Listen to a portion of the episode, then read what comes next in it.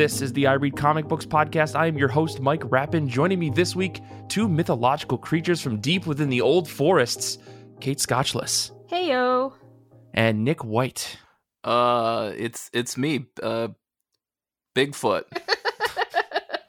come come find me in in the woods. I'm here. This week, this week, uh, we are talking about some very questionable things. I know last week's episode I said, "Hey, I want to talk about Appalachian horror and that's kind of what we're going to do for at least a little bit today. But before we get into that, I have an announcement. Um, I did make some changes on our Patreon, which uh, for those of you who maybe haven't seen this, maybe you should go check out uh, patreon.com slash IRCB podcast. We changed up some of our goals. So usually for various Patreon accounts, you have like these things where you know, a certain number of people subscribe or certain um, people are patrons or a certain amount of dollars, you know, you're trying to reach. I changed things up to be a little bit more, I guess, interesting. Um, so now our Patreon goals, which were originally like we're going to do a sideshow and everything was really ephemeral, now we have a distinct path towards insane things that we could potentially unlock once we get to a certain number of patrons. And our goals sit at for 75 patrons, we're going to do an IRCB tabletop RPG mini series or maxi series or something. It could be the Die RPG, it could be the Aliens RPG, it could be Dungeons and Dragons, it could be Pathfinder, anything. As soon as we get to 75 patrons, we're going to get the wheels running on that. I'm very excited. Right now we're at 33 patrons, so this is a pretty lofty goal, but I think it's achievable and I'm reaching out to all of you listening just go join that Patreon. Get access to all the amazing stuff we've got over there.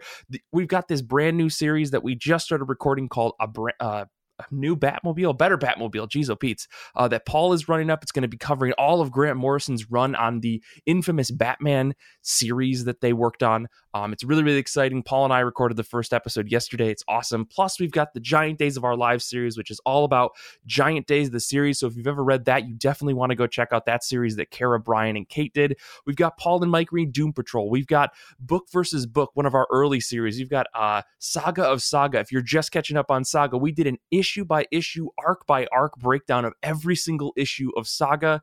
It was an unbelievable thing, and uh, I can't believe that we did it. So go check all that out. Go listen to the IRCB Movie Club, where it's me, Brian, and Paul talking about comic book movies that you get to vote on if you're a patron. Um, so many different things unlock you can unlock there. So patreon.com slash IRCB podcast. The other thing that we have that I'm aiming for is once we hit 150 patrons, this is like pie in the sky. Who knows that this is ever going to happen kind of thing. We will debut a semi regular I hate comic books podcast where we're going to be talking about all of the things that are bad or we dislike or our problems in the comic book world and just kind of going in maybe with a couple of beers in our stomachs we'll see. Um, but if we hit 150 patrons we're going to try that out and see how it goes. Maybe that will change to something else. Um, but anyways big changes. We're really hoping for some some huge things happening this year and you can go help by going to patreon.com slash ircb podcast. Get on that subscriber list and you can get access to all that stuff also, if we hit 200 subscribers, we'll release grainy photos of Nick in the woods. Yeah. Uh- yes, yes. Um, anyway, so uh, I, I I wanted to just get everybody let everybody know that that's happening. Um, if you're a patron, you've probably seen some of the stuff, and I've been making announcements in our schedule updates that we do. But um, this thing just happened this over this past weekend, and I wanted to make sure everybody knew. So enough with with selling our own stuff. Let's talk about comic books. Let's talk about all the amazing things that we've been reading and how we've been. So I've got two legally mandated questions I have to ask, and that is, how have you been? How have comic books been? Let's start with you, Nick. Uh, sure. Uh, I do have one quick question about uh, the housekeeping, though, briefly. Um, sure. I know that some of those numbers you said, oh, they seem lofty, they seem out of reach, blah, blah, blah. Um, there's nothing stopping people from creating a new email address and creating a another Patreon subscription and just subscribe subscribing multiple times to the this Patreon. Is true. This is true. We we okay. encourage that actually. Yeah. Okay. I just wanted to be. I mean, I'm I'm not going to do that, but there's probably other people out there who super fans are or what they're called. Um. So yeah, uh, super fans get on that. Um. Yeah. I mean, West Michigan Weather Watch uh, yesterday. it was literally 60 degrees uh, and the snow was melting, and um, it seemed like a perfect day to go outside because that's what everybody else thought. And I said, nope. Too many, uh, too many people. I want to be out there when it's cold and frigid, and it's just me walking along the lakeshore in solitude and just meditating on the water, uh, and then just having someone roll some B camera footage in there of Mhm. me just Mhm. thinking about it. We had Um, crazy high winds last night here. Yeah, it was pretty wild. So, I mean, beyond that, I read Alien number ten this week, and I, I think after that, I just uh, I I don't feel pain anymore. I'm just uh, oh That good, man. huh? Like someone Are should you just cured tape or me. numb? Uh, I've become so numb, I can't feel you there. Uh, Yeah, yeah, yeah. All right, all right. I don't know if that was All a right. setup, but uh, you definitely put the ball on the tee, and I just knocked it out of the park. Um, it's, it's true. this book was definitely me, and I think I'm just going to take up smoking because it would have just been me every five minutes, just going, "Oh, fuck." Look, this th- this book is by Philip Kennedy Johnson, written by Philip Kennedy Johnson, art by Salvador Larroca, colors by Guru EFX, letters by Clayton Cowles. Uh, we're now four issues into this six issue arc, the second arc called Revival.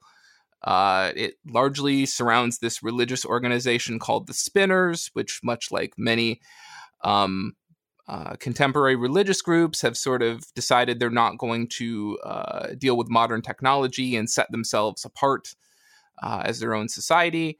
And they broker this deal with the United Americas. And basically, uh, the United Americas says, hey, if you terraform this moon for us, um, which we sort of need as a, a midpoint colony, then we'll just give you the moon once you're done terraforming it.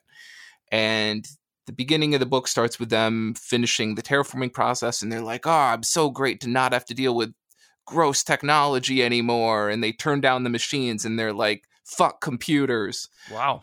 and then a and then a visitor shows up and you know you you get one guess we all know what that is uh, and uh, it starts killing people and you learn you learn that uh, xenomorph attacks are non-denominational um, Well, Very that's equal good, opportunity of them. Yeah, yeah. so ah, god the arc's dragged on for too long and Larroca whose art was kind of all over the place in the first arc uh, isn't really doesn't really benefit from the fact that with this arc taking place sort of mid, a lot of it in the middle of the day outside you can't really cover the characters faces in shadows or you know dimly lit corridors and so everything's Uh-huh. just there to be seen Uh-huh. and just the uncanny valley just runs rampant at that point. point and um, thankfully we're at a point in the story where minor spoilers bad decision making is starting to really escalate uh, to the point where it's like i want to go into the cave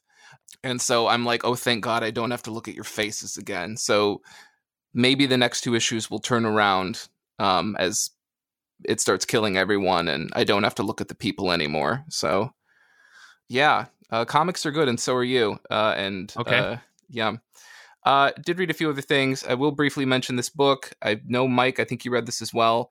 Uh, radio spaceman number one written by mike mignola art by greg hinkle colors by dave stewart letters by clem robins I, I think dave and clem have brokered some insane deal with mike because they never get to leave. Uh, they're just stuck. I've really, really, really enjoyed this book. I've really enjoyed this book. I was looking forward to this book for a really long time, which is generally not a good sentence. Usually things go downhill from there, but really, really enjoyed this book. I think it's perfect when we talk about, oh, this is a perfect comic book for people who don't read comics. Uh, this is a perfect jumping on point for people that don't want to deal um, with a overarching canon or massive world building or you know people throw around oh perfect jumping on point so much these days that it just means nothing you just go okay fine but this book just really just kicks off with this you you've got this guy you're dropping off this guy who goes to this planet he literally jumps in a rocket and flies off and yeah that's really it it's just about a floating skull and a helmet attached to a spacesuit that blasts off in a rocket on a rescue mission to a faraway planet. For some reason, I thought Mignola was going to write and draw this, which is you know Same. Borderline rarity for Mignola. I don't know why I thought that. Like he he always does the covers to the books he writes, so I don't know why when I looked at Radio Space Man, I went, "Oh, it's all Mignola," and he never does this, which is you know not totally true. He drew the final issue of Witchfinder last year, uh, Archeron, mm-hmm. Acheron, um, end to end. That was probably the first time he'd done that since maybe I want to say Hellboy in Hell, which was like a while. Anyway, um, so it was a big deal, and I was kind of disappointed when I was like, "Well, who, who, who, who the hell is Greg Hinkle, and who does he think he is?" uh, okay, uh, all right, Nick, tell us how you I really feel. You know, I, I did. I was kind of like, "Well, who is this guy?" I don't even. I've never even heard this name. Yeah, the dude is real. The dude is legit. Yeah. I I remember maybe reading the first issue of his Airboy series from Image like six years ago, and it was okay. Yeah, I mean that book got really problematic in the end, so that's it's probably best that you I, didn't finish it. Okay, that's I I heard it went to some interesting, not great places. Um, but honestly, great art. Absolutely loved it. If this guy wants to continue to work in comics, and I don't blame him if maybe he doesn't, given some things that go on, this guy should definitely be getting more work fantastic. He did a Black Cloud series from Image for a little bit. I think that ran for 12 issues. Um, I read a couple of issues of that. It, his art's pretty good. You know, I think he he's solid. Um, I, having read this book, I kind of don't know why it's two issues. Um, I don't know why it, it's more than just a one shot eh, or like an oversized one shot or something because it's I'm pretty sure this was like 22 or 24 pages long. Yeah, I don't I don't know. This book was weird because it's like cool, a little weird thing that like feels like a a comic you would pick up in 1976 yeah. at a 7-Eleven that's just like crazy thing happens in space and there's like these this thing and that thing and blah blah. I don't want to spoil it for anyone that wants to read this bizarre out there comic, but I like it, but it's also like did it need to be two issues? I'm I'm very uncertain as to why that happened. That's the, my biggest gripe with the whole book. Yeah, and I I I really love the fact that Mike Mignola is just very bluntly honest about the fact that this book literally spun out of. Uh, for those who remember, he was doing a bunch of um, sort of pandemic sketches for charity back in 2020. Mm-hmm. Uh, and he drew this character once or twice, and uh, the reception was really, really positive. And so he drew the character a couple more times mm-hmm. and then said, Well, what the heck? Let's do something with this. And I, I love this. In, in an interview with Polygon, he said, Well, Radio Spaceman is almost nothing as a character. He's a good visual but he's basically just a puppet. Does he have a personality? I'm not sure. He's only shown a trace of personality in the first issue, and I don't know if that will develop more in the second issue. he goes on to say, uh, the character can't talk, so it's a visual oriented book. It's like an escalating situation of dropping a guy to a planet, and then there's this incident that leads to this thing, which leads to this bigger thing, which and it culminates in basically a gigantic explosion. I actually don't know. I actually don't think that it has an explosion, but it probably has explosions. I can't remember. um, so Mike's really paid attention to his own work. uh, so I, the you know, honesty I, is refreshing. he's true, true. I mean, later in the interview, he's like, "I've been feeling bad about some of the other books that have me with story writing credits because he's like." The other guy wrote 90%, and I basically had a phone call with him. And I'm like, you know what? Respect yeah, you know what? Give Chris Roberson what he deserves, right? Yeah, yeah, yeah. yeah. exactly, exactly. So you know, I I definitely get that. And then just five seconds on these last two things. I read a lot. Uh, a right, I, I, I always get this title wrong. A righteous thirst for vengeance by Rick mm-hmm. Remender and Andre Lima Araujo. I will never get this title right. I will never remember this title right. I always confuse it with David Eggers's book, A Heartbreaking Work of Staggering Genius. Do not ask me why I do that, sure, but I do. Sure. It's the fastest issue, issue I've read this week. It's probably the fastest issue I've read in months. Honestly, I don't know where this book is going. It's great. And I read the first three issues of What's the Furthest Place from Here by Tyler Boss and Matthew Rosenberg. And it feels like Tyler Boss's calling card for all of his works, whether it's this or or we can never go home or four kids walk into a bank is child endangerment. What is the deal? It's just I, child endangerment nonstop. Sure, sure. I mean, I can I can definitely see that. Um, I uh, I do like I do have a question about uh, what's the furthest place from here, if only to ask how do you feel about the chapter markers? Uh, do you mean the? Are you talking about the introductory page with the heads, or are you talking about how it's chooses to split up the all the scenes. Yeah, the thing that cho- splits up all the scenes, where it's like chapter nine, and then it's a quote from something that someone's going to say in like half a page. Yeah, I don't need that. Okay. I just was curious. Well, interesting. I'm glad you read a lot of comics, Nick. It's good to hear. I appreciate it. Um, I also it was a nice day, read- so I I, I stayed inside. stayed inside. Yeah. uh, well, Kate, what about you? How have you been? How have comic books been? Uh, I have been better, uh, but Mm. you know, my doctor has been telling me I need to eat more salt, and so it's really nice hanging out with Nick, um, who is just nothing but salt these days. I think it's going to be really So helpful mad. for me. My favorite thing about the high salt diet is every time someone sees me doing it or taking my salt pills, telling me it won't that raise your blood pressure. So I'm that's literally the point, my dude. But Uh-huh. um, so I've been better. I just uh moved back home and am on some new meds that I'm getting used to. So I've done a lot, a lot of hanging out on the couch, watching TV, and reading comics. And I read Once and Future Volume 2, Old English, about half of it. So probably issues seven through 9 Mhm.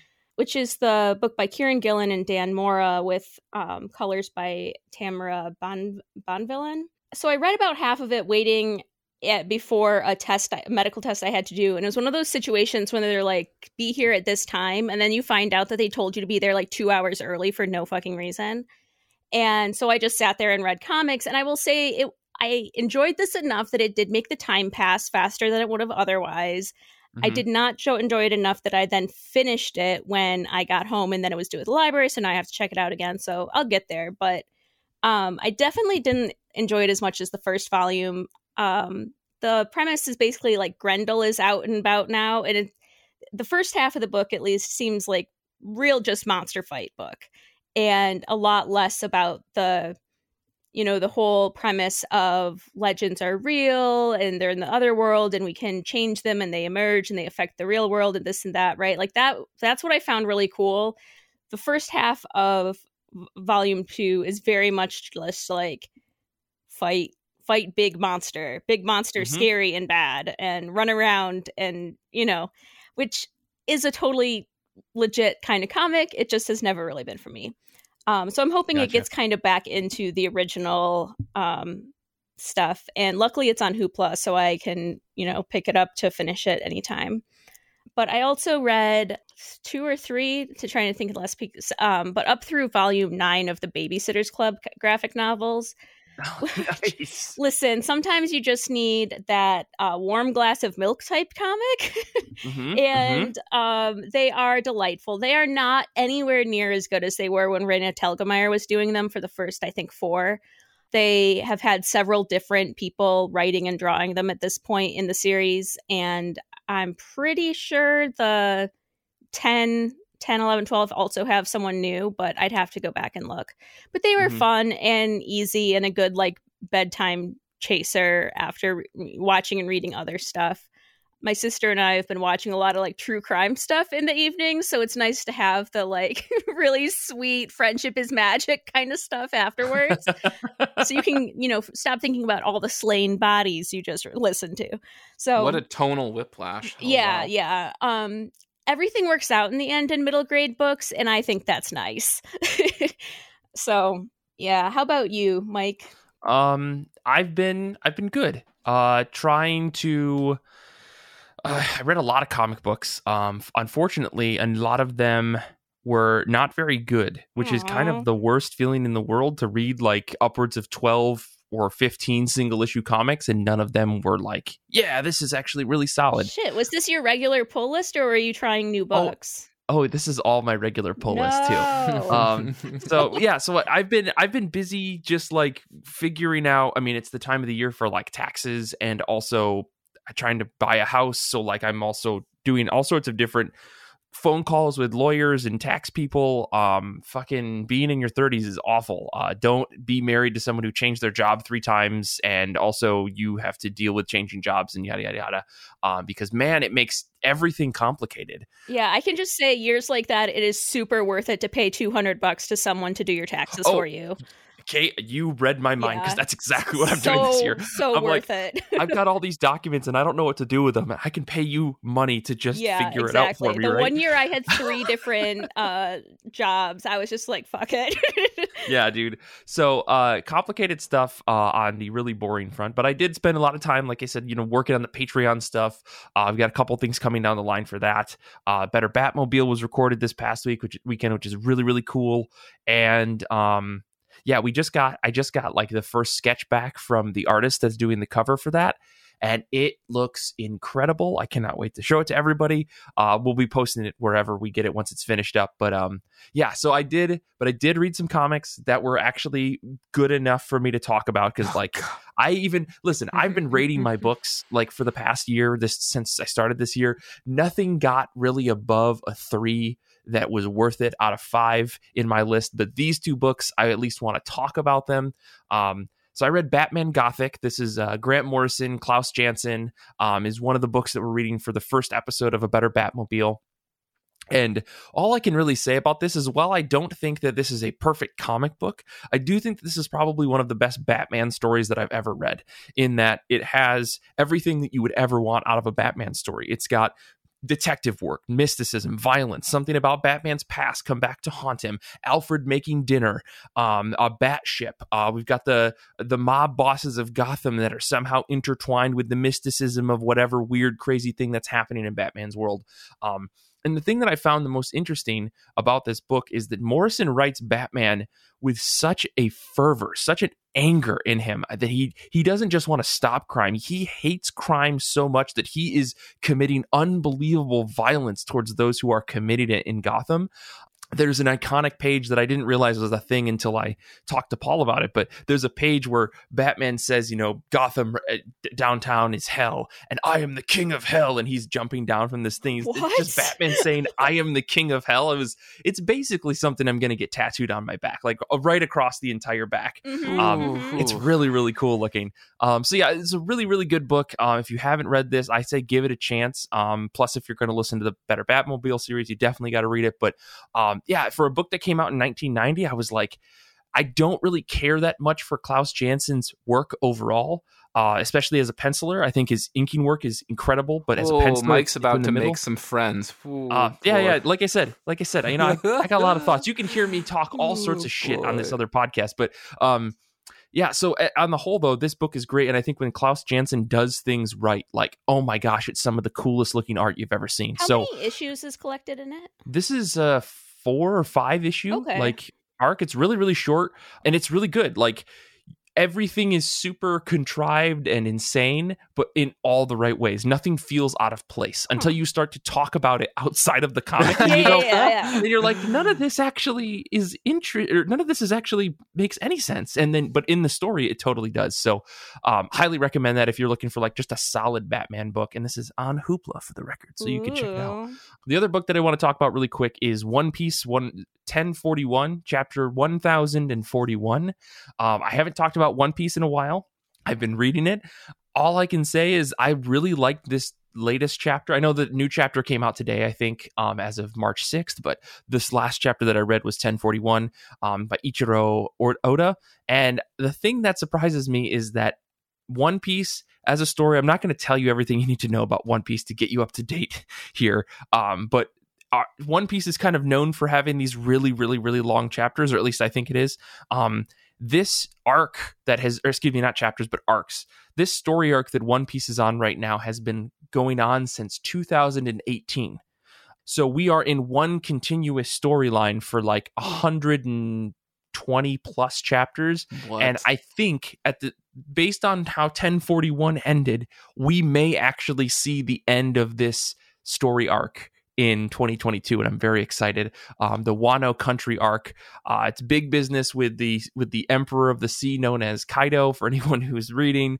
I think that we all might of us see the up end to of it. date, Mike. All I- of us are. You I- don't. All of us are up to date. You don't Okay, need to. good. please. Okay, good. Um, but yeah, I'm really excited that this might be the end of this arc because I don't know. Could One Piece be even closer to getting finished? There's so many things that haven't been touched. Uh, I don't know. I just I think the thing that really blows me away about this entire series is that really longtime readers deserve some respect because if you were reading this week to week back in 2000, back in 2010, like you've been reading like only a handful of story arcs, right? And like I only came to One Piece in like 2020, right? And I started reading it and I got caught up at the beginning of 2021 when chapter 1000 came out. But I, this this single story arc having gone on for almost 4 years now is insane to me. I can't imagine doing this for 20 years, you know? It's it's absolutely crazy. Yeah. So I really like the recent chapter. Um yeah, everything else is garbage. I gave an X Men book. okay, wait. X Men number nine. I gave it a one out of five. It was that bad. I am okay. very curious about this. So you're telling me, and you've probably told me this before, and it just like etch a sketched out of my brain because that's how it works during the pandemic. Um, but you rate single issues. I rate everything that I read. Okay. So like if it's a if it's a collected edition, I rate the collected edition mm-hmm. as as a whole. If I rate if I rate a single issue, I rate it as a whole. My it, the system doesn't isn't perfect, but that's just how I do things. Like reading a thing is a single unit, right? Yeah. So like I read all of Sweet Tooth in like the three bound editions, and so I rated those individual bounded editions yeah. um, as in, as single items compared to rating every single issue. Interesting. Issue. So I, when Goodreads first started having, or I first became aware of them having, who knows if I actually maybe they had it all along, but like single issues of comics on Goodreads so that you could log and rate individual issues. I tried to do that and very quickly gave up because I realized that when I would rate an issue like in the middle of an arc, it might actually turn out to be like a really good arc that I love. There just maybe wasn't as much of the elements that I really enjoyed in that issue, or mm-hmm. the issue was very much just the middle of the rising action. So there wasn't any real payoff at the end of the issue or something. Like I I stopped doing it for that reason because I felt like I wasn't being fair to it. But I also see lots of people that I'm friends with from our um, Goodreads group, um, and Kate Lamphere, one of the podcasters with us, doing rating them and having no problem. And it's interesting to me how you balance that um, in your head because I, I mean, I trust you and Kate both to not like that you're being fair to the books and everything. Yeah, I mean, a lot of it is, you know, I, I question myself all the time about this, and so this is going to add another layer of of anxiety to doubt, me rating doubt, my own doubt. personal like rating system that no one's ever going to see but me. Um, like, is it just based on my mood? Am I not, am I yeah. feeling irritable today, and so I gave all of my books lower ratings or something? Yeah. Uh, I don't know, well, but subjective. I it's it is, and that's but at the th- at the same time, I'm just like I rate things by just putting them in an Excel spreadsheet, and I don't go to Goodreads. It's too cumbersome. There's no good, easy system. Wait, Even going wait, to League wait, of wait, Comic wait, wait, wait. So you have a giant Excel. I was assuming you were doing this on that um that site you told me about with comic books. Um, yeah, no, I don't do it on. I mean, I sometimes do it on League of Comic Geeks just to like share my ratings yeah. for the week. Um, but no, I do this in an Excel Excel spreadsheet because there's no more easier direct way to just like list my book and the rating next to it with some notes. My God, so um, you have an enormous spreadsheet out there with everything you mm-hmm. read in comics wise. Mike, I think I know we've crowned you before, but I do think this like extra takes the comic nerd crown. That's like I, next level. I don't think I'm the only person out here that does. Oh no, this. I know um, you're not. I, I uh, this is a whole other conversation, but like I want to figure out this solution, but in a more consolidated way. it's just like League of Comic Geeks has so many problems with their UI where like just because you hit a rating doesn't mean that you want to do a bunch of other things. Just because you marked something as red doesn't mean you need to want to actually interact with it beyond right. just marking things. I've got all sorts of problems with with things uh, uh, and the internet. I feel like there is the problem is that so many people approach how they manage and want to handle and organize their comics in so many different ways that there is no one universal way to yeah. solve it.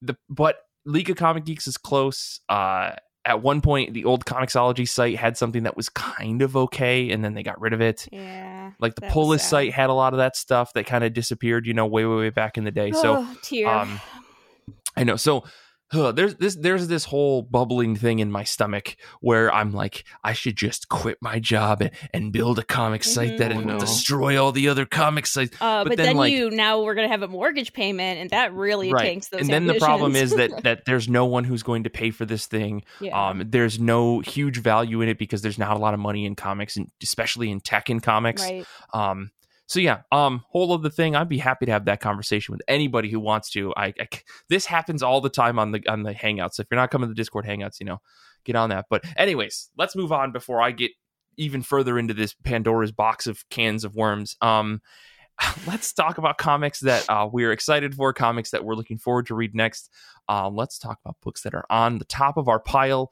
Uh, and let's start with you, Kate. What's on the top of your pile? Top of my pile is definitely the Department of Truth, Volume 2, um, The City Up on a Hill. Uh, writer is James Tynion, and artist is Martin Simmonds. I read Volume 1 for this week's topic and am super curious where this book goes. Um, I also just like love, love, love the art in this book and want to check out other books that Martin Simmonds has done. I think that is like, I really enjoyed the premise and the writing is really solid and all of that. But the art was absolutely what took it, the volume two the, to the top of my to read pile, as opposed to the other things I had already checked out on Hoopla. Mm-hmm, um, mm-hmm. So I'm really jazzed about that. And I am going to, um, remind you in our discussion that your girl has not read volumes two or three. And if you completely major spoil it, um, I know where you live, Nick White. I know. um, but I guess I, I know what really... I'm not talking about on the second half of yeah, yeah, yeah, yeah, Minor spoilers are fine. I don't care. Um, but major plot points would be uh, sad but that that's what's top for me. It helps that it is available immediately on Hoopla, where like it was definitely one of those books I enjoyed enough that the minute I finished it, I clicked to see if volume two was available and checked it out immediately. Though I haven't mm-hmm. had a chance to start it yet, but I am very into this, and I am glad that it looks like volume three is coming soon or is already here, but not on Hoopla. Um, so hoping to like be able to get caught up and everything. Yeah, the thing about the Department of Truth is that in order for someone to spoil major plot points, they'd have to sit you down for 15 or 20 minutes. So You think um, Nick isn't willing to do that? okay, all right, that's how I disagree. Um, Nick, what about you? What's on the top of your pile? I mean, first off, like what an embarrassment of riches coming out this week. So mm-hmm. many good things, so many good things. I'm just going to briefly just throw a couple of these out there and just say why why they didn't make the cut. Look, Star Wars Han Solo and Chewbacca number 1 is coming out. I, I why? Why? Do you want another story about Han Solo and Chewbacca in their smuggling days? I don't. Who I don't knows what they got up to, Nick. I don't, and so therefore, uh, even if I do know, what yeah. if there's a story that I don't know? I want to read this. I can I, I can tell you what's going to happen, okay? Because I've read the product description, and I'm I'm I'm a smart guy. Just kidding. And Kara uh, says uh, the reason why is because he's the sexy one. Yeah. Thank you, Kara. they're they're going on a smuggling mission. The big catch is that Greedo is involved. I know what's going to happen. Marc Guggenheim is going to try to make us feel for the fact that Han Solo eventually kills Greedo that's you're not going to make me feel that. I'm not going to. That's not going to happen. If, if if this book tries to make me feel bad about the Rodians' murder in Mos Eisley Cantina on Tatooine in the year of our Lucas zero BBY, it's not going to happen. okay, it's not going to happen. Okay. okay. I know there's a Jeff Lemire book coming out this week, Little Monsters number one. Jeff Lemire, Dustin Nguyen. I know, everyone buckle in. This book is not my pick for this week. Okay. I love Jeff Lemire. I love Dustin Nguyen. Them doing another coming of age book about a kid. Uh, but Nick, the kid is a vampire in a post apocalyptic story about uh, kid vampires in LA. I don't need a post apocalyptic narrative. We are minutes to midnight on the doomsday clock. I do not need this right now. Um, okay. Okay. okay. Uh, Danny says, hello, lost. Bo-. That's exactly my point, Danny. Um, I, I, I don't need it. Uh, also, uh, chillin' in another world with level two super cheap powers. Volume three is coming out. What? It's Did a you just make this comic nope, up? it's a manga. Look it up. Chillin' in another world with level okay. two. We all knew it was a manga from the title. Come on. I guess. I almost picked this because of the title. I knew nothing else about the book. Didn't pick it. Um, Crimson Rain three is coming out. Actually, kind of excited for that. But my pick for this week is Delicious in Dungeon, Volume ten by Ryoko Kui. I know, I know. It's a manga. I picked a manga and I tossed picked... Jeff Lemire yeah. to the to the to the curb. All right, ladies and gentlemen. Yeah. We got him. The time. I feel like you could just put the picture of Obama in the um the conference room. uh-huh. Nick, tell us why this is your pick. Yeah, I mean, look, do you love manga? Do you love cooking? Do you like eating other people's cooking? Do you love D and D or tabletop games? Then you got to be reading Delicious in Dungeon. Mm-hmm. End of story. It's, Thank you. I'm so excited for this book dude me too i'm i'm very mad that you stole this pick out from underneath me um but that's okay because i am i'm very excited for that book i'm very excited for my copy to come in um but the other book that i'm very excited about is one that i have been looking forward to since it was announced like in 2020 oh okay um, this is Squire by Nadia Shammas and uh, Sarah Alf- Alfaghi. Uh, this is a book that's like fantasy it's like a YA fantasy about a young girl who wants to become a knight, but she's from a country where she's not allowed to actually enroll in the military. But in order to become like a full fledged citizen with all the amenities that uh, that you would get as like uh, as part of this military, she she has to enroll in this college or this this uh, they called it a a a squire camp where you have to compete with other people to become the next big knight in this army. And once you do so you basically become this rich and powerful person. But she is going to find that uh, the greater good that the army that she signed up for is fighting for uh, is maybe rooted in very bad dangerous things. I tried to sum up a really like complex synopsis here, but this comic looks great. I've seen a lot of Nadia Shammas talking about this. Sarah Alfaghi's art is incredible. If you haven't seen her stuff, you should really, really dig in on it. I'll post a link in the uh, show notes as a preview for this book, but this this looks incredible. It's right up my alley. Um, YA fantasy stuff that's like in the a little bit older age range um, is fantastic, and I think this book looks beautiful and fun.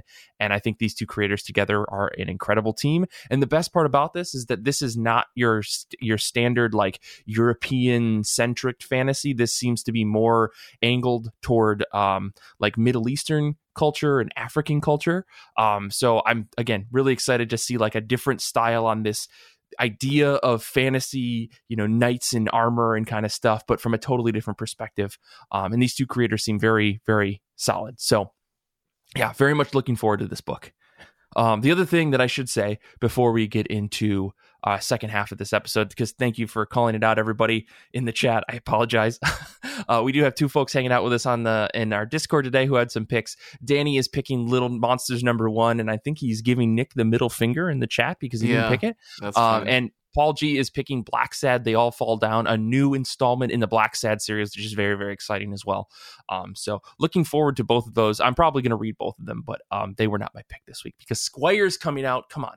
Um, anyways, we're going to take a quick break, and when we come back, we're going to be talking about comics that constantly have us on Wikipedia trying to figure out what parts are real life, um, and sometimes we'd be better off knowing whether or not they are the truth. So we will be back in just a second.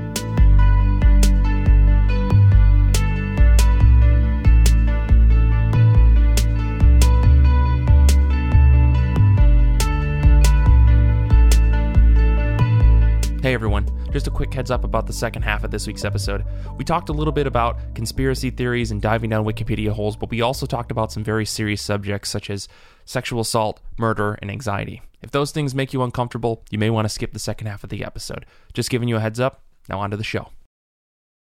This week on I Read Comic Books, we are talking about comics that constantly have us on Wikipedia trying to figuring out what parts are real and which ones we'd rather know aren't. Uh, this is a really interesting topic, if only because it feels like we're just circling back to the idea of horror comics. But at the same time, um, I think this was kind of inspired off of all three of us, myself, Nick, and Kate, having read Department of Truth and kind of going, oh no, this is a bit too real.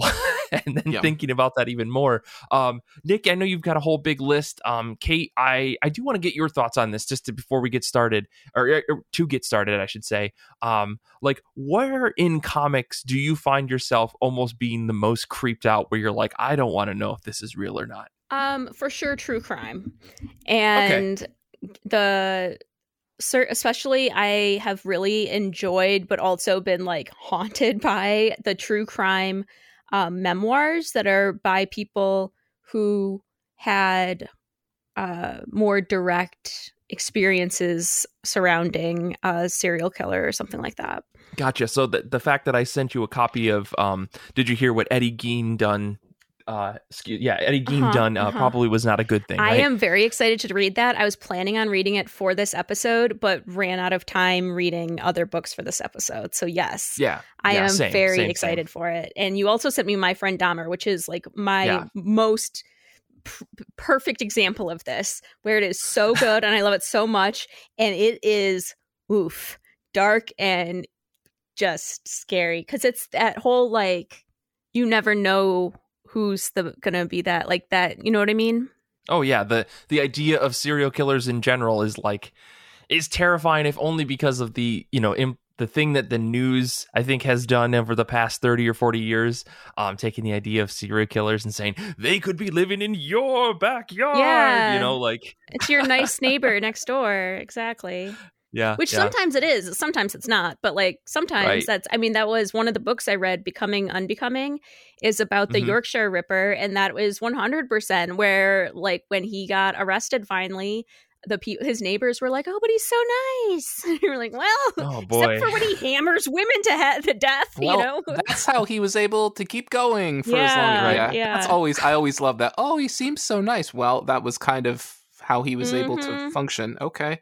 Um well, Nick, what about you? Where where's your head coming at with this episode? Because I know we we talked about this kind of a little bit in our chat going into the ep- or before the episode, um, and planning and stuff like. But where where are you thinking with things? Yeah, I mean, I, I, I sort of suggested this just because, I, and I, I think Department of Truth was one book. Um, certainly there were some other ones, but there are definitely books where I'm just like picking up my phone and I'm like, is this fucking real? Like, is this real? is is Hellboy real? Um, uh, you, you start with something like a Department of Truth, and then you start to read other comics that day, and you're like, could the turtles actually be real? could TMNT actually have happened? Does a does a does a mutated turtle have the manual dexterity to hold a pair of size? Is that functionally mechanically possible? Am I being lied to? right, Uh, right. Wake up, sheeple. Yeah. So Department of Truth is definitely one for me, and and I think part of it was just that. Um, I I think the funny thing about a book like Department of Truth is that it's almost like a zero sum game when you come away from reading a book like that because you're either in a camp where like everything you read in that book is news to you and you're like oh i never knew people thought this way about flat earth theory or people thought this way about you know a a like, Like airport false flag actors or something. the false flag actors or or the Denver airport or things like this and you're like wow like this is all like people believe this this is weird and like that's not great because it probably means you've been living under a rock or in like you know the the the Unabomber's cabin in the woods or whatever. And I know some Mhm, people are mhm. like Nick the FBI took that away and it's in a facility. And I know that. I know that okay you don't need to tell me. Um and then you have the opposite camp which i think is where i start to fall in and it's an equally disconcerting camp which is like yeah i know about this. Yeah i know about this. Yeah i know about this too. These are all very basic theories and it's like that's not a good place to be either. Like right. if chances are there are enough people who are like so deeply steeped in this stuff where it's like some of those people are deeply steeped in it because they believe some of these things Right, right. so um like i think the goal is to be somewhere in the middle um Mhm. uh and i wish i was um Well, it's it's problematic, right? Because I think the the idea of stuff, especially when it comes to like conspiracy theories and like the mythos around various you know monsters and stuff, you kind of question this idea of like you know Loch Ness being like a, a thing or Bigfoot being like a thing that everyone kind of knows about. It's like a cryptid or whatever. mhm. But like that all becomes old hat when you start to dive down the rabbit hole of like, no, no, we're going to talk about black eyed kids. No, we're going to talk about the Men in Black. No, we're going to talk Right. about like all these different things that are are pieces of different conspiratorial thought like that like false branch out. flag school shootings yeah mhm. Right, right. Yeah. That all that kind of stuff. And Right. the more you get interested in these types of topics, the more you start to fall down these rabbit holes where eventually you're just like, no, no, no, I don't believe any of it, but I definitely am wearing my tinfoil hat to bed. Like, not for any reason, just because, you know, it, it, it kind of becomes like you're almost like damning yourself for being interested in the subject. And I know that this is focusing on only one piece of this this topic, but uh, I find that like even when we we talk about things like the the my friend Dahmer or Kate, you've got listed in your notes the Green River Killer, like. uh, Nick and you and I had read like a Brian Michael Bendis murder book at one point, and it's like the more you start to get into these yeah. things, you're kind of just like you start scratching your brain of just like start trying to find these patterns in the real world beyond things. Um, and this episode is just us slowly admitting that we're all like conspiracy theorists, and that's what we do when we're not on the podcast. But um, yeah, I definitely feel like you can you can unravel a little bit when you dig too deep into this stuff, which is why it's important to step back and go and read a nice, you know, I almost picked the Kirby manga, uh, like the Nintendo character manga, because it's just supposed to be a nice, fluffy story about Kirby. um, but yeah, I uh, I don't know because like it, it's weird if you go down these these rabbit holes too far, you end up re- like in a real like sweaty, anxious, head under the blankets with a flashlight pointing at your phone for some reason kind of moment. But I don't know. But because I, I I read things like Junji Ito's books, like the handful of books that I've read of his, and I just get like creeped out by the idea of like shapes in the night and stuff. When like as soon as I go to sleep and wake up the next day, I go, oh yeah, this is not real. There's no way this is real. Even if I Googled it and fell down the SCP hole on on Reddit or something, um, which I can't even do anymore because I'm too much of a scaredy cat. But uh, yeah, it's it's a it's a whole thing. So I'm I'm just rambling at this point. I don't know. Kate, Nick, please take this away from me. Yeah, I really like the rabbit holes, honestly. uh, I go on those subreddits. I end up on now that I'm on TikTok, uh, like terminally on TikTok at this point in my Mhm, life, mhm. I keep getting my for you page has figured out that I like these things, so it gives me these videos of people essentially reading the things from Reddit of people's stories that like that are basically like creepypasta or whatever. Um, of like I was in the woods alone, and then when I got I developed my photos, there were photos of me sleeping, um, like that kind of thing. And I really, really get too into that in the same way that like I just watched a YouTube thing of like the most 15 the 15 worst you know amusement park rides and that all got shut down and these horrific disasters that happened with it. I'm like why is this entertaining uh, but it is and I think it's just because I'm broken inside um Sure. but like the Department of Truth, I I like that it, they're all like recognizable um conspiracy theories for to me in volume one. But I think Just that you wait. Yeah. Yeah, yeah. so I, I liked it, but in in that way, it didn't make me actually look anything up because they were all like very prominent ones, right? Sure. And uh, but what I really liked was that um concept of the one conspiracy theory to rule them all because that's very much what QAnon is, where it just kind of absorbs all other conspiracy theories. And Xander and I watched um, the QAnon docu series together that was on HBO, and then they just Mhm. recently, um, more or less, have figured out who the two men were that were posing as Q, right, from Mhm, linguistics mhm. analysis and stuff like that. And so I've been very into like curious about slash horrified by that whole thing, and then the that angle on this in the story with the fantastical element of like the whole if enough people believe it it becomes true but is that that fantastical because at a certain point yeah that's exactly exactly how the world works right mm-hmm.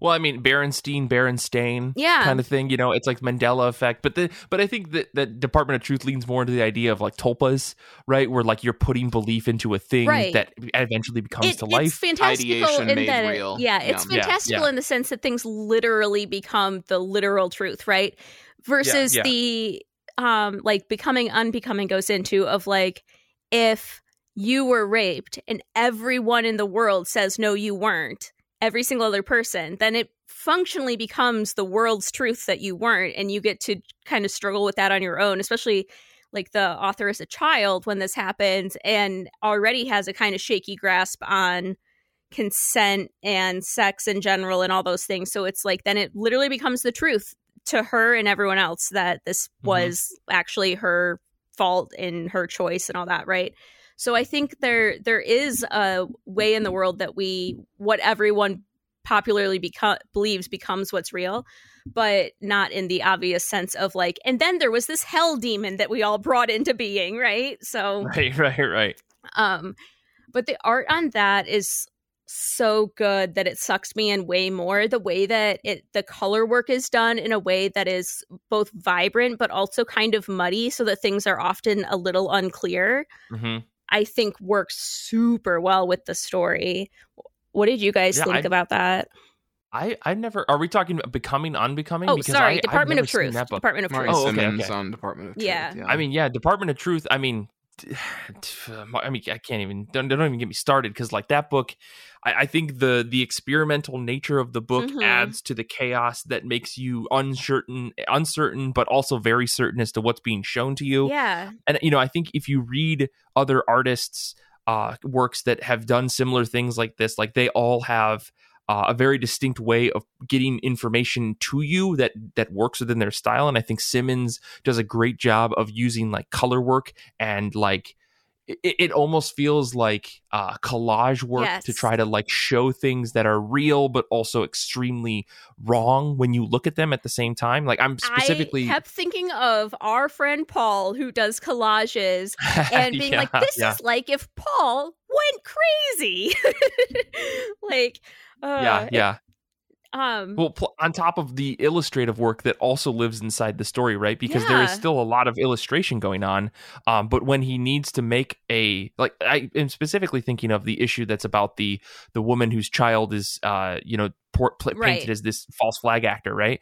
Um, that whole issue is full of tons and tons of different like collage work to try to show the like clear imagery, but also show that it's broken and strange. And it is as much as you recognize it, it doesn't feel right. Like I, I took a lot away from from that, that first arc of the series because it does so much with just the imagery. Like James Tynion will write ten thousand words on a single page, also to make the same point. But I think Simmonds uh, does a great job with just the art to yeah. convey the meaning that you're supposed to be taking away from the moment. A really good balance between the two of them, I thought, uh, in this book between the um, the dialogue and what's told to you because of course it's your character is new to this whole department of truth and so they're using that as a way to like have characters explain what it is and what's going on and all that stuff to him um and thus to you. But i thought there was a good balance between that and the art explaining things. It reminded me a lot of the art in witches in the way that the kind of seen but not seen becomes part of the unsettled feeling so that it puts you in the same kind of shoes as the main character.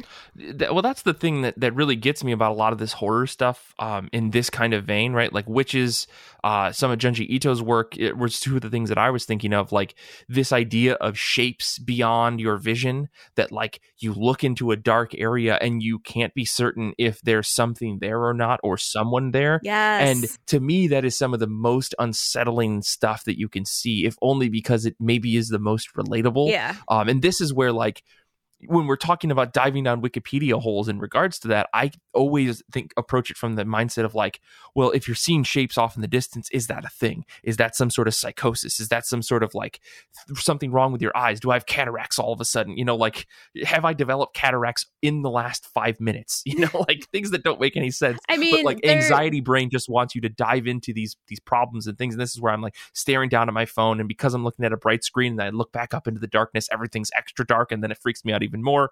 It's just like, ugh. Yeah, I mean, I there is I'm just gonna have to put normal, a trigger warning for this whole episode, for the record, just because a normal optical illusion that just humans' brains do of making because we try and assign patterns and meaning to things that even normal non like you you'll see you know, the clothes hanging on the hanger and it looks like a person, right? Uh, the shadow in the dark kind of thing. And so, yeah, yeah. but like, um, that's normal. But especially when people get really overtired, like you've been up for 24, 48 hours straight, it's normal to start seeing like shapes and shadows in the corner of your eye that disappear when you turn your head. Um, that's a thing that becomes really frightening if you have bad insomnia and have been up mm. longer. And often those will look like kind of shadow people. And that's probably the origin of that whole conspiracy theory thing. Mm-hmm. Um, it's also a thing that happens obviously when people are more anxious and more aware of their surroundings. They'll end up with their brain is being even more vigilant. But um, I've definitely had in my struggles with insomnia like a decade plus ago where I was up long enough that I'd start getting the like sh- like things in the corner of eye and then they're gone when you turn your head and uh, was freaked out that I was going crazy. And my doctor's like, no, you're just really tired. That's what happens. And I was like, okay, what mm-hmm, a weird mm-hmm. thing for the brain to do when you're tired. But, you know, okay, whatever you say. yeah. And again, in people are, you know, they, they make fiction based off of this as mm-hmm. like a mm-hmm. way to process it. And I think it's, it's important in a way to read stories like this for some people to understand the perspective of like, where these ideas may come from. And it's weird because it's a it's like a self-fulfilling prophecy cycle of like well i didn't think about this thing until i read this book and now i'm thinking about it and therefore now i think it's happening. And it's it can be kind of bizarre that way. But i also think there's value in like reading that to process it to understand it better um, so that you can at least recognize that oh it's not just something that's happening to you it's a an understood thing that happens to more people and therefore it is not actually like an isolated incident yeah. kind of thing i really like the part in department of truth where the they're explaining like why pe- like what is the psychological motivation for people believing in and propagating these conspiracy theories about like the whole wanting the world to make sense in a way that makes them special and the victor or hero or whatever wanting things to kind of all line up in the right way and then they kind of do like that was really interesting to me and i would love love more of that. I hope that they keep going with that. Yeah. I i, I think the bigfoot arc kind of gets at that a little. Mm-hmm. Yeah. Mm-hmm. Which is right around the corner, I think. I uh, yeah. I ended up uh not googling the conspiracy theories in Department of Truth volume 1, but still like going down a rabbit hole related to that stuff about the disappearances in the national parks and like the comparison of like where people oh, were last no. seen. Don't get into that. Where uh-uh. people were last seen and mapped onto where the um, underground caves are for the national park systems and how they're like very, very similar to one another. And it's probably mm-hmm. that people are just wandering into caves thinking they can wander out and it's not working, right? Like turns right, out that's right. really hard. But still then when you go down that rabbit hole then you get into the weirder and weirder things that people think are causing it. Like there's doorways opening up and then people go into another dimension and you're like sure sure.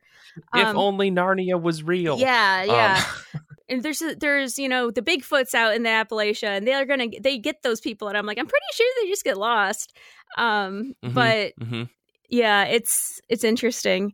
Um what did you guys read Nick, you've got a whole yeah. list. Let's let's dig into some of your stuff. Yeah, I mean, I I think in a less tonally dark, you know, uh, direction, there are definitely certain works where there's a real I, I, guess historical fiction would be the right genre, but there's a real blurring of, of real events with some fictional events superimposed on them, or or um, in in in the case of Alan Moore's From Hell, mm you actually have um, Moore attempting to take years and years of, of real research on Moore's part to attempt to construct uh, a narrative that uh, sort of explains uh, all of you know Jack the Ripper slash Spring Heeled Jack or or whatever whatever name you want to assign to that whole set of Ripper murders in uh, in London, and something like that is really fascinating, uh, especially because you you do have this kind of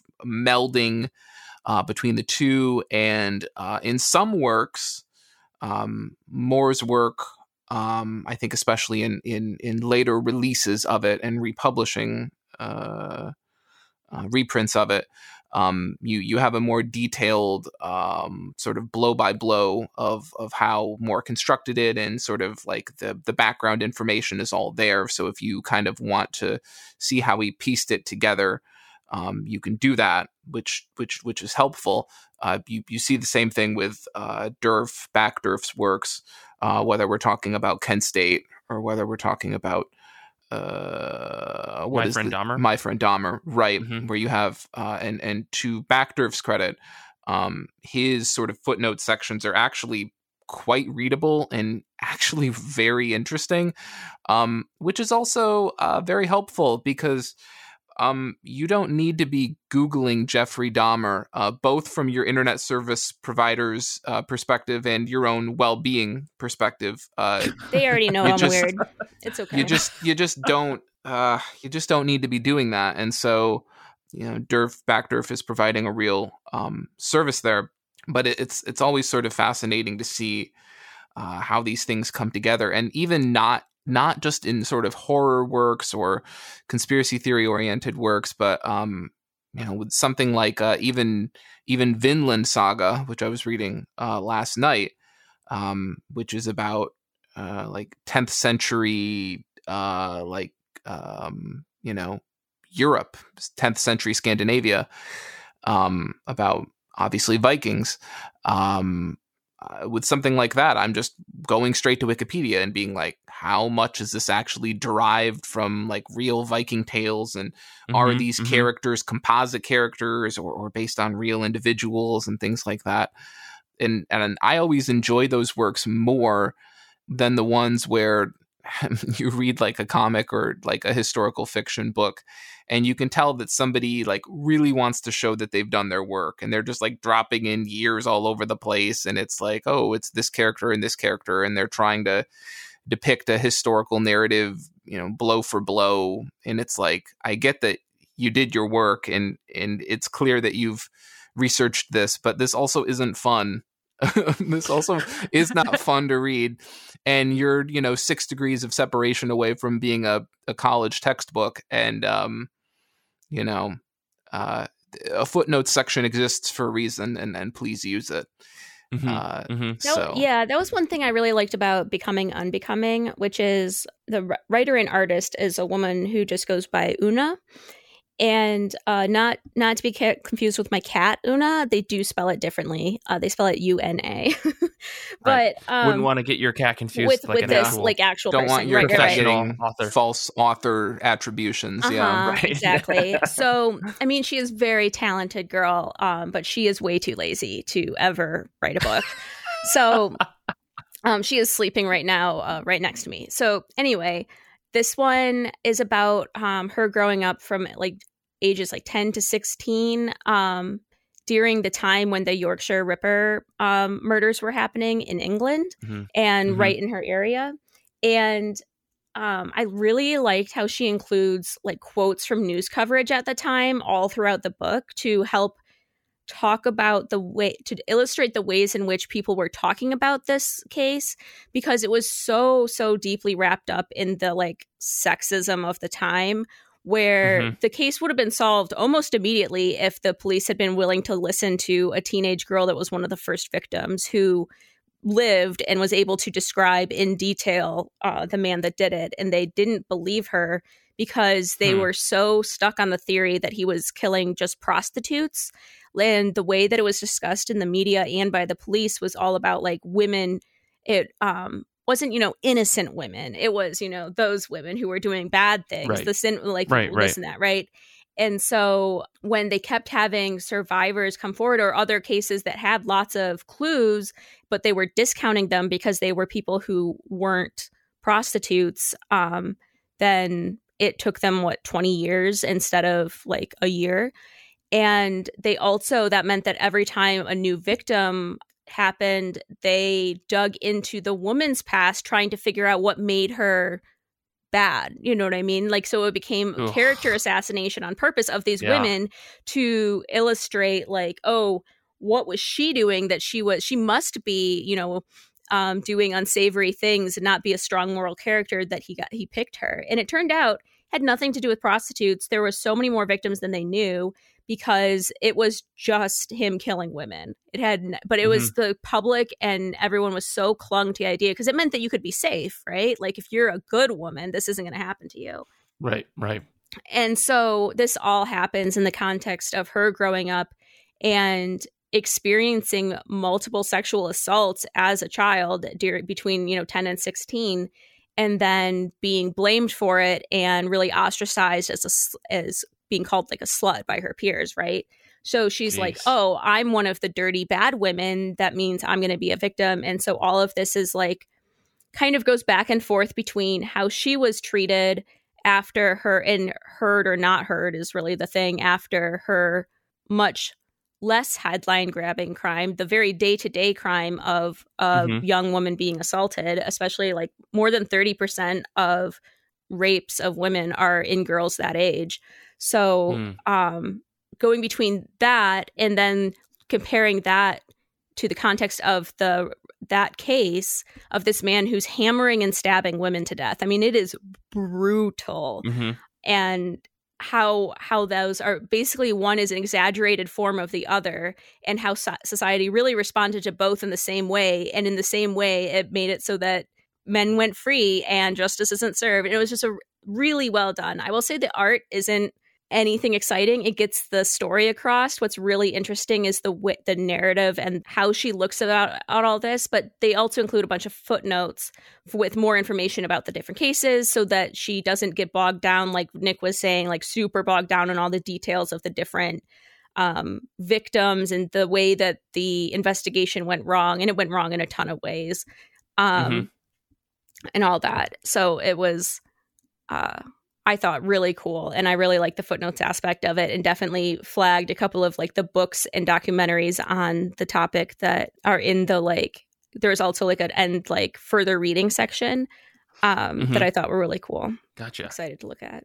It's on Hoopla. I mean, I'll just say it's on Hoopla.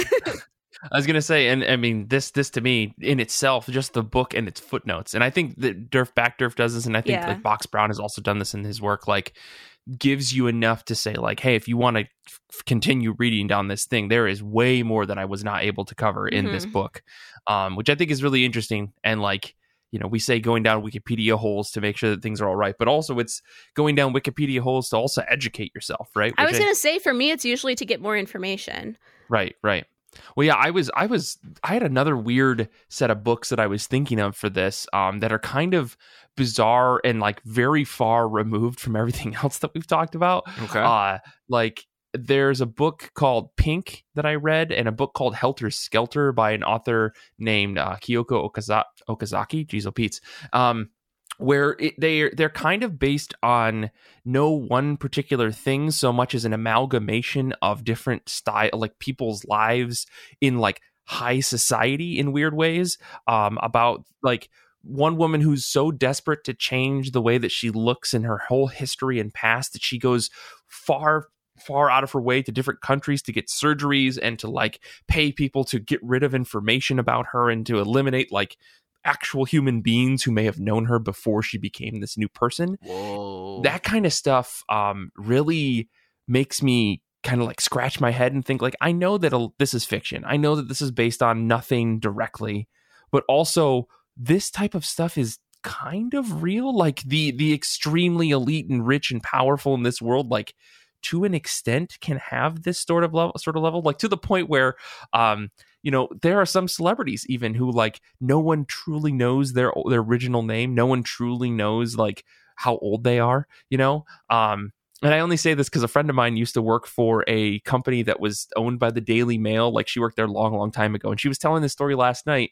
Um, and I don't want to perpetuate any gossip, so I won't say who they were talking about. But they were like trying to call their old school and uh, like the old place where supposedly their hometown was to try to like get a date as to what year they graduated from high school. And they were like, "Well, we know like that someone of that name went to this school, but we can't verify if it's this celebrity or not and they spent like an entire like two days i think working on this trying to figure out just the actual age and hometown of this actress and they couldn't and no one i mean like if you do a little bit of googling you can maybe figure out how i'm talking about but still it's like these types of things are real and in my mind i'm just like i need to go down a wikipedia hole and figure out if this person is actually we don't know how old they are. We don't know where they're actually from. They just kind of came out of nowhere and now they're this big, massive celebrity that if I told you guys the name, you all go, "Oh, I know exactly who that is." Um, so yeah, it's I, another reason I don't want to say it is because like I don't want to perpetuate celebrity gossip like that, Shore. you know? Um, Nick, sh- I told you that in confidence. Uh, sorry. But uh, anyways, no, but it's reading books like Pink or Helter Skelter where you get these like extremely strange slice of life type stories. Maybe maybe less so Helter Skelter. I think this is more pink, where like there are these like supposedly like I don't know, like very popular celebrities where they've just totally curated every aspect of who they are and how they present themselves to the world as well as to the people that they interact with on like a daily basis and even have relationships with um, is kind of fascinating to me because it it kind of scratches an itch in my brain of like do people actually do this? And you know like mm. have i ever met someone that's actually done that? Or like it, it, kind of it kind of gets me into this whole thing looking up stories of people who have like drastically changed their entire life um, just to present a certain image to other people. Um, and to me that's like so much work but also extremely fascinating that someone would go so far to do that not for any nefarious purpose other than to say i want to have this perfect image of myself and present it to other people you know whether you consider that nefarious or not you know i'll let you guys decide that yourselves but um, yeah those those two books really got to me because they have some extremely like just interesting twists and turns that like I don't think everybody would enjoy those books, but I really found them to be to be fascinating for that reason. Um, so yeah, I took a little bit of a left turn on this topic. It's not just all murders and conspiracy theories. well, I mean, I mean, what you're kind of presenting is sort of the the inversion of the of the topic in a way. It's sort of not so much uh, the ability to go up and uh, get on the internet and and find the supplementary information, but more so just the inverse of of realizing that that information doesn't exist, right? That there's there's mm-hmm. there's an absence of it, and in what you're describing, sort of um, a deliberate and calculated attempt to you know reshape or or remove that information. So that's right. That's interesting. Um, I mean, it all it still circles back to the Department of Truth thing, yeah. like ideas and people shaping the world, you know, to their to their image. But um, yeah, it's kind of a different aspect because it's not like a big global conspiracy so much as it's a personal conspiracy about a single person, you know. Um, yeah. But yeah, I don't know. Uh, did you guys have any any last thoughts? Any other books that we didn't mention that you guys want to bring up before we wrap up here, real quick? Um, I mean, like any any Hellboy book, any Hellboy adjacent book just basically has me on Google constantly and they're like, "Oh, did you did you know about this like priest in the 16th century that like walled himself off in this church or whatever?" And I'm like, "This is this fucking real? Is this Mike Mignola? Is this real?" this real? Did this really happen? Or any time where like the Nazis get involved and they're like, Did you know the Nazis were trying to revive blah blah blah? And I'm like, Well, that probably that's probably true. That one is like, that one I believe. That, that one, one I believe. Like anytime they're like, Oh, they were like trying to you know, resurrect Rasputin or things like that. And I'm like, probably true. Um, so any of that stuff, anything in BPRD, uh, anything in like, you know, Witchfinder, uh, definitely. Um, but then also like Hickman stuff, same thing. Man, anything involving like Manhattan projects or or oh, um, oh boy, yeah, yeah, like that's like definitely googling all the time. Yeah, uh, any the historical type stuff um, gets me too. But but then even like Brubaker Phillips stuff, where you've got like a historical backdrop on things, where it's not as front and center, or or Hickman you know, it's not like Hickman esque where you're like, oh gosh, like is this true like fringe theory about World War II, like World War II, an actual thing? But just um, the fact that uh, Brubaker and Phillips set their stories in these different you know backdrops, like 1940s Hollywood, like um, the story that I can't think of the title of, um, with the screenwriter again, still yeah. can't think of that, or me either, or Reckless, um, where you've got these uh, 70s and 80s backdrops about you know MK Ultra and the Weathermen and things like that. Um, uh, uh, which is even more compelling to me because in in these books, these sorts of conspiracy theory esque threads aren't really always that front and center. It's just kind of lingering there, and you're like, oh, you know, I wonder if that's you know, I want to learn more about that. The Fade Out was the book you were thinking of. Yeah. Um, yeah, totally agree. Um, yeah, well, um, this is an interesting conversation, I'll say. Uh, I appreciate you guys bringing it to me, and uh, now I will be even more scared of the dark, mm-hmm. and also mm-hmm. questioning uh, if uh, people are watching Kate's search history because you know I uh, I worry now. Now I'm worried. uh, this is where we put in our NordVPN plug because the we truth do... is out there, Mike. right? Yeah. Oh yeah. This is our our NordVPN sponsorship. Guys. Yeah. Yeah. Yeah. Um, anyways yeah well i appreciate you guys bringing like i said this is a really interesting topic um and it you've given me at least a couple of books that i should check out just to to get the adrenaline pumping uh so Uh, anyways, we're going to wrap up here. Next week's episode is going to be me, Tia, and Paul celebrating 30 years of Image Comics by discussing how Image has impacted our experiences in reading comics. Um, I think, you know, I'd be really curious to know what everybody else thinks, uh, what how they've been affected by Image. So if you've got anything, send us an email at ircbpodcast at gmail.com or send us a voicemail. We can play it on the episode.